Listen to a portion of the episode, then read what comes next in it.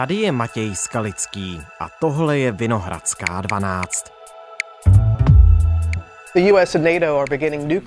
Aliance potvrdila, že uspořádá pravidelné cvičení vzdušných sil schopných nést jaderné zbraně.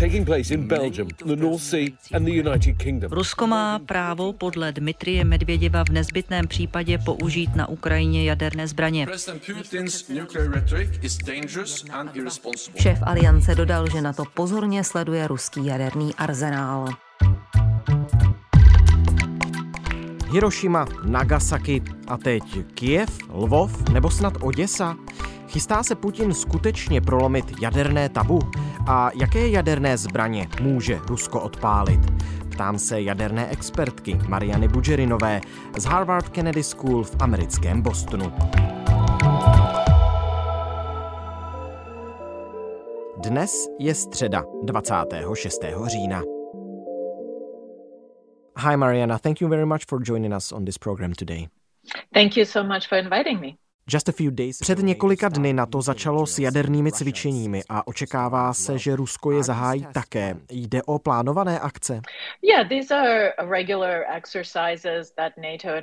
Ano, jde o pravidelná cvičení Severoatlantické aliance a Ruska, která obě strany pořádají tak, jak si je naplánovali. Musím tu ale zmínit jednu věc.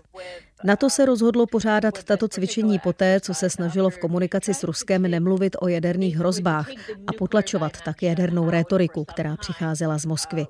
A zdá se, že v tomto přístupu se něco změnilo. A je tedy zajímavé pozorovat, že se na to odhodlalo zahájit tato strategická cvičení, která se týkají jaderných zbraní. A není to příliš riskantní pořádat takováto cvičení v době stále rostoucího napětí mezi Západem a Ruskou federací? Někteří by řekli, že ano, že západní společenství, řekněme, by mělo ve vztahu k Rusku jakékoliv zmínky o jaderných zbraních potlačovat. Už na jaře Spojené státy například zrušili test mezikontinentální balistické rakety. Odsunuli ho na později, myslím, že k tomu došlo teď v září.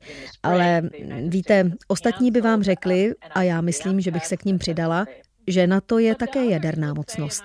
Nemám pravdu?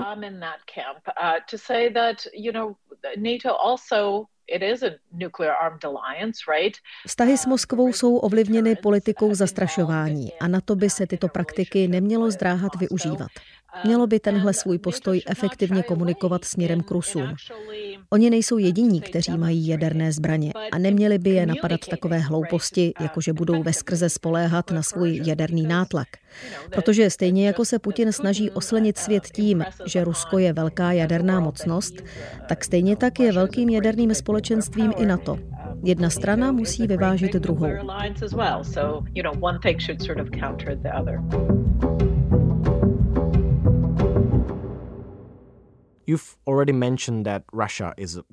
Zmínila jste Rusko jako velkou jadernou mocnost.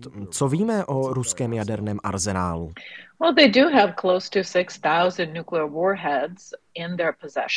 Rusové mají k dispozici bezmála 6 tisíc jaderných hlavic.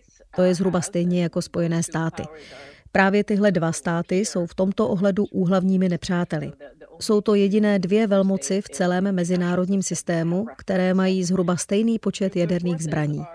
A jak víme, ruské jaderné síly jsou zejména z operativních důvodů, jako je velení a řízení, rozděleny na strategické a takzvané taktické jaderné zbraně.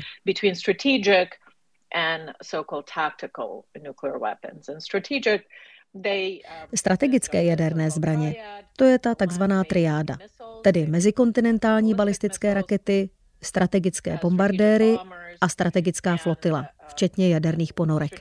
To jsou strategické jaderné zbraně Ruské federace. Zvláštností ruského jaderného arzenálu nicméně je, že Rusko má i velké množství taktických jaderných zbraní, zhruba kolem dvou tisíc. Přesné číslo neznáme. A to je víc než kterýkoliv jiný stát světa.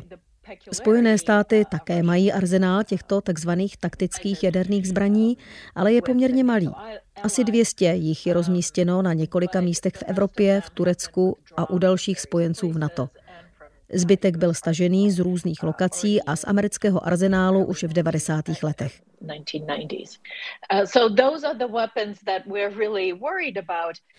A tyhle taktické jaderné zbraně jsou ty, které nás skutečně znepokojují. Oficiální zprávy z Ruské federace tvrdí, že zatím nedošlo k jejich rozmístění. Co to znamená? Že se nenacházejí tam, kde jsou odpalovací zařízení a vojenské jednotky, ale že jsou zatím pořád ve skladištích na několika různých místech v Ruské federaci. To je alespoň to, co nám tvrdí Rusové.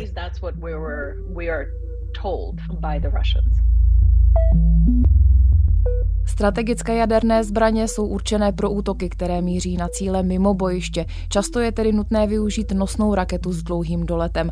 Takové zbraně budou mít závažný a dlouhodobý vliv na to, jak bude protivník nadále schopný anebo spíš neschopný v boji pokračovat. To znamená, že můžou zničit velká průmyslová a ekonomická centra nebo kritickou infrastrukturu. Oproti tomu taktické zbraně se využívají spíš přímo na bojišti a nemusí mít tak dlouhý dolet.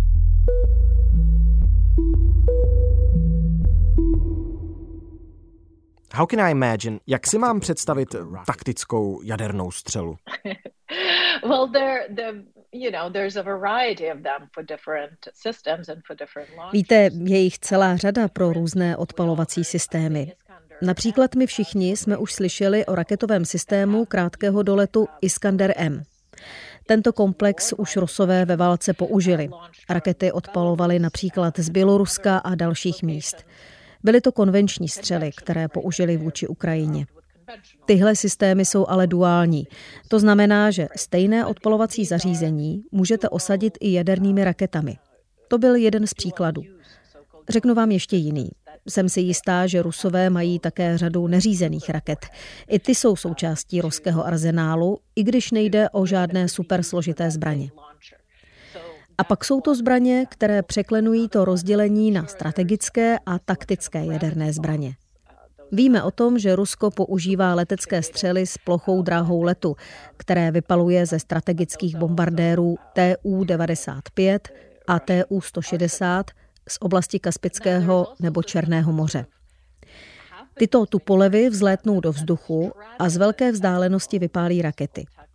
Oni mají docela dlouhý dolet, 2000 a víc kilometrů, což bombardérům umožňuje být mimo dostřel ukrajinské protivzdušné obrany. Ukrajinci se pak soustředí pouze na raketu samotnou. A tohle opět můžou být duální systémy, tyto rakety mohou mít jaderné hlavice. No a na Ukrajině byla použita ještě jedna zbraň, nová zbraň, hypersonická střela Kinjal.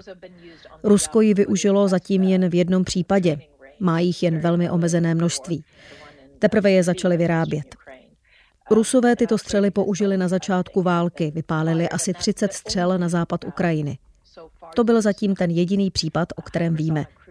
A také tyto střely mohou nést jaderné hlavice those missiles also come uh, with nuclear warheads. What would be the impacts if Russians use the bombs? A kdyby Rusové takové střely použili, jaký by to mělo dopad? Jak si představit potenciální explozi? Protože když se řekne jaderná bomba, každý si hned představí Hirošimu, Nagasaki. Well, that is that has been the only time um, these bombs have been used, so it is. Šlo také o jediný případ, kdy takové bomby byly použity, takže nám to vlastně dává docela dobrý obrázek toho, jak destruktivní účinky by použití takové zbraně mohlo mít. Hodně by záleželo na tom, jakou konkrétní jadernou zbraň by se Rusko rozhodlo použít. Snad tedy k ničemu takovému nedojde, ale skutečně by šlo o to, jakou zbraň by použili a jakým způsobem. U taktických jaderných zbraní je ono označení taktické vlastně docela klamavé, protože jejich výbušná síla může být v rozmezí od jedné až dvou kilotun až po 100 a více kilotun.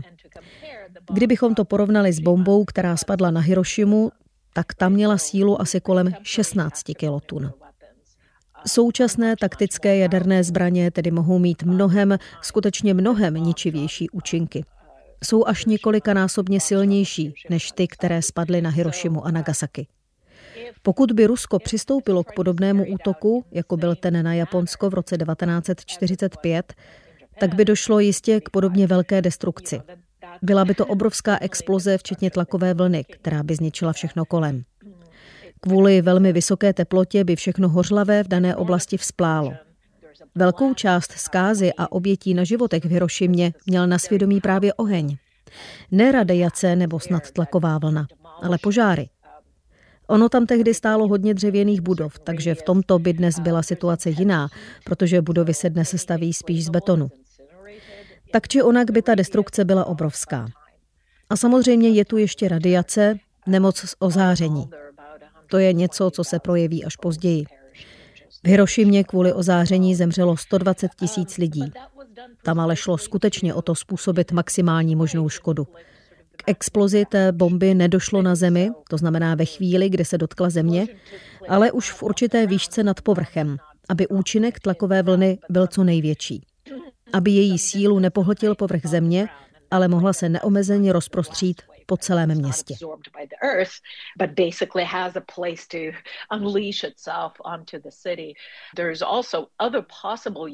A jsou tu také ještě další možnosti využití jaderného útoku, třeba kdyby chtěl někdo docílit psychologického efektu jaderné zbraně bez toho, aby u toho zabil spoustu lidí. V takovém případě je možné vypálit demonstrativní střelu.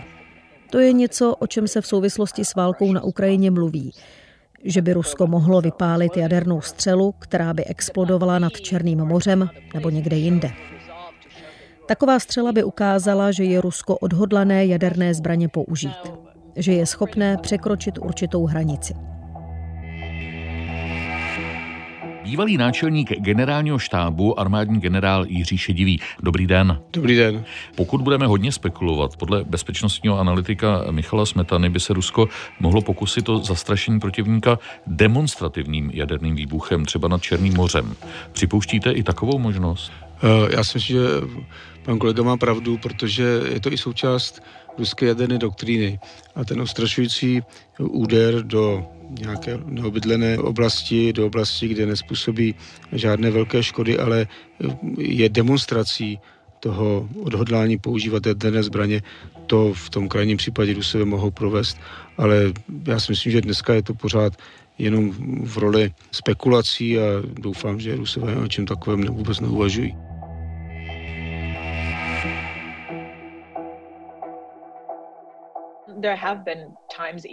V minulosti, a to se týká i případu Japonska, byly časy, kdy se podobné demonstrativní využití jaderné střely zvažovalo. A bylo také odmítnuto, protože v tu chvíli už tak či onak tu hranici skutečně překračujete. Když teď vypálíte jadernou zbraň, budete první, kdo to udělá po 70 letech. Od roku 1945. Ničeho tím ale nedosáhnete. Nebude to mít žádný vojenský výsledek. Naopak, budete čelit všemu negativnímu, co je spojené s tím, že jste tu hranici překročili, že jste prolomili jaderné tabu a nezískali jste vůbec nic threshold, haven't broken the nuclear taboo, but really you have nothing to show for it. Are those impacts a k těmto hrozivým dopadům, o kterých jste mluvila, k těm by skutečně mohlo dojít i v případě použití nejen tedy strategické, ale i taktické jaderné zbraně? Ano, i v případě taktické zbraně. Jaderná bomba schozená na Hirošimu byla v podstatě něčím, co dnes považujeme za taktickou jadernou zbraň a nynější střely s plochou dráhou letu nebo ty vypálené z komplexu Iskander jsou skutečně mnohem silnější než ta, která spadla na Hirošimu. Neznám přesnou výbušnou sílu jaderných zbraní vypálených třeba z Iskanderu a dalších systémů, ale myslím, že můžeme s jistotou říct, že by byly mnohem ničivější než ty v Hirošimě. Je tu ještě jeden způsob, jakým by šlo použít taktické jaderné zbraně, i když v uvozovkách v relativně malém měřítku. Tyto zbraně totiž umí vytvořit elektromagnetický puls. Pokud je necháte vybuchnout velmi vysoko v atmosféře nad městem, nebudete mít radioaktivní spad, ani tlakovou vlnu, která by to město zničila, ani přímé oběti na životech. Výbuch ale způsobí výpadek elektřiny. V podstatě to usmaží jakékoliv elektronické zařízení. Takže způsobí blackout. Ano, úplný blackout.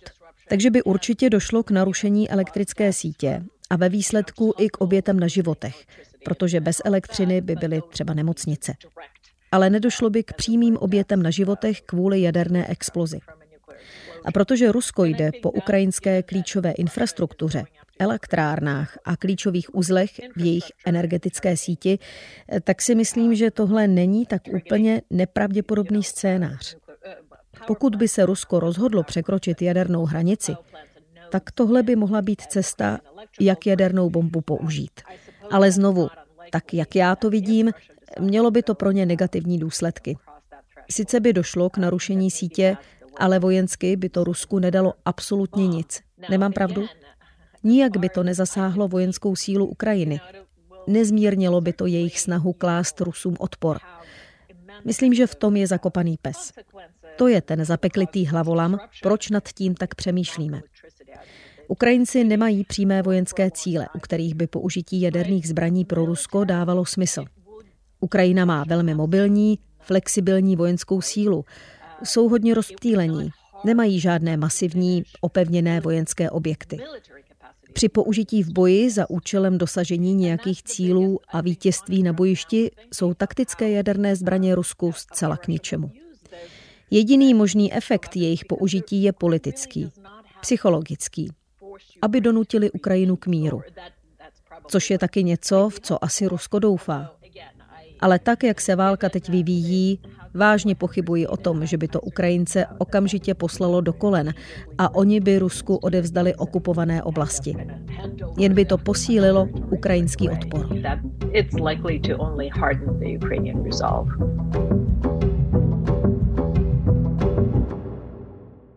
What indicators? Jak bychom poznali, že Rusko chystá jaderný útok? Hmm.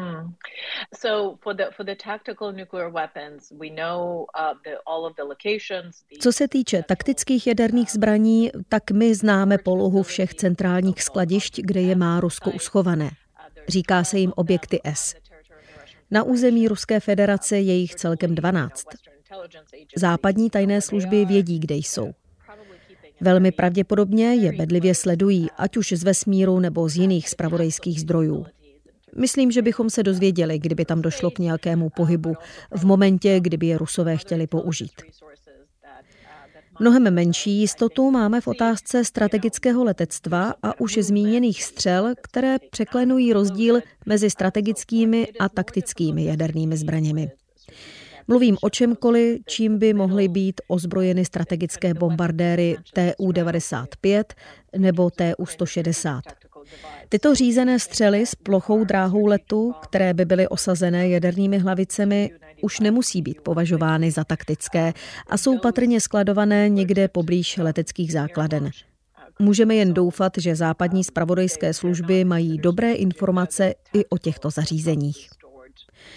Musím ale říct, že se ukázalo, že tajné služby jsou dobře informované a jejich zprávy jednoznačně pravdivé. Určitě v otázce varování před válkou. Takže kdyby Rusko skutečně plánovalo použít jaderné zbraně, můžeme mít v tyto služby důvěru, že by nás zasvarovali. Přesto spravodajci mohou být skvělí, přímo výborní, ale nikdy neperfektní. A pak je to o jediné bombě. And all it takes is just one, one bomb, right? Co by měl Západ dělat, aby minimalizoval hrozbu jaderné války a stále dokázal podporovat Ukrajinu?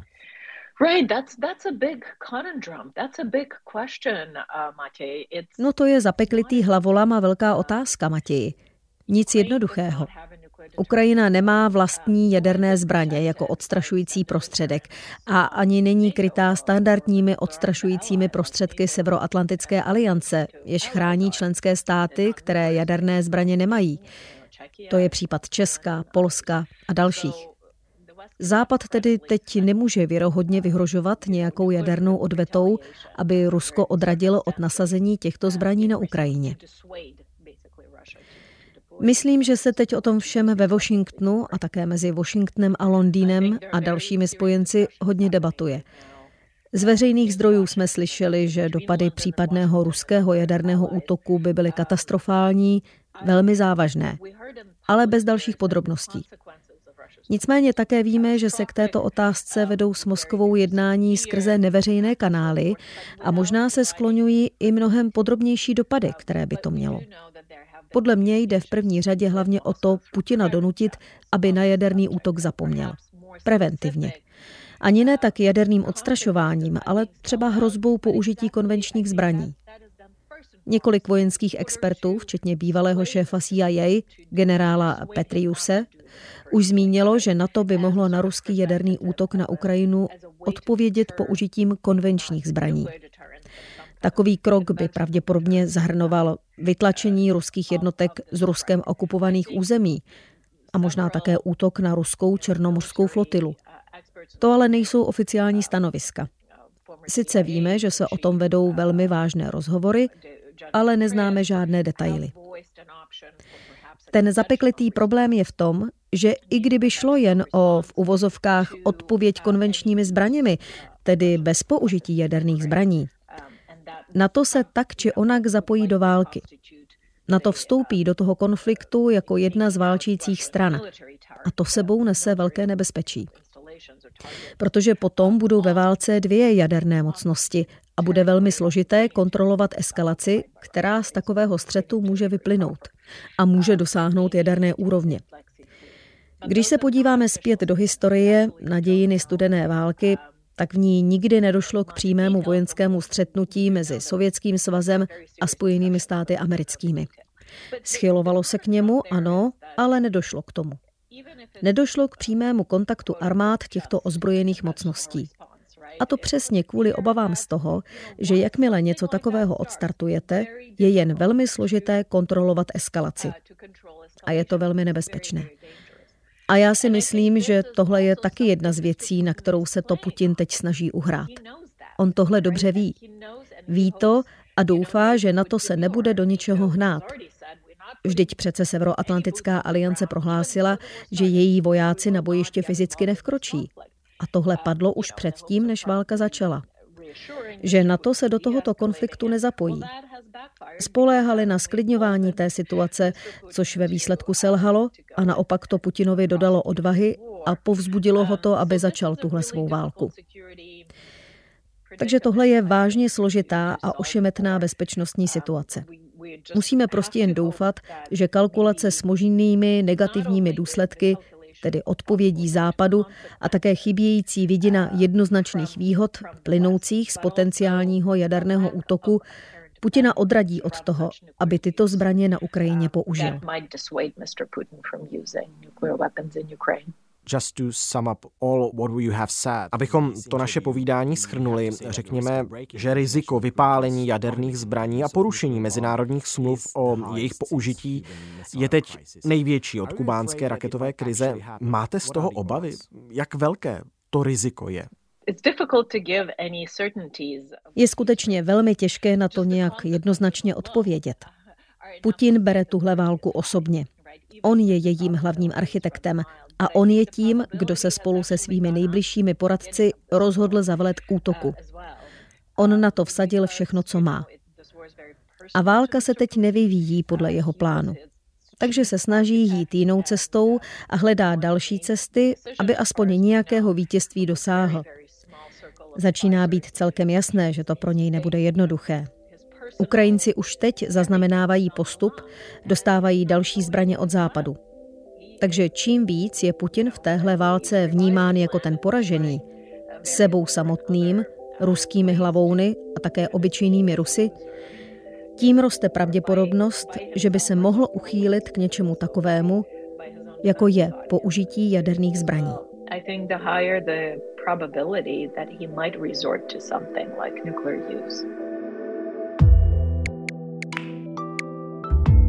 So thank you, Mariana, for finding a few minutes for us. Thank you so much for inviting me. Tohle už je všechno z Vinohradské 12, z pravodajského podcastu Českého rozhlasu. Dnes s Marianou Budžerinovou, jadernou expertkou z Harvard Kennedy School v americkém Bostonu. Mluvili jsme o ruském jaderném arzenálu i o tom, jak bychom poznali, že Putin chystá jaderný útok. Dubbing obstarala Renata Kropáčková. Přidám ještě jednu informaci z posledních dní. Rusko totiž obvinuje Ukrajinu z toho, že chystá použití takzvané špinavé bomby, anglicky dirty bomb. To je v podstatě konvenční zbraň, která nespůsobí jadernou explozi, ale po výbuchu rozmetá radioaktivní látky a zamoří tak bezprostřední okolí. Ukrajina i Západ ruská obvinění odmítají. Víc se dozvíte na spravodajských stanicích Českého rozhlasu i na našem webu www.irozhlas.cz. Naslyšenou zítra.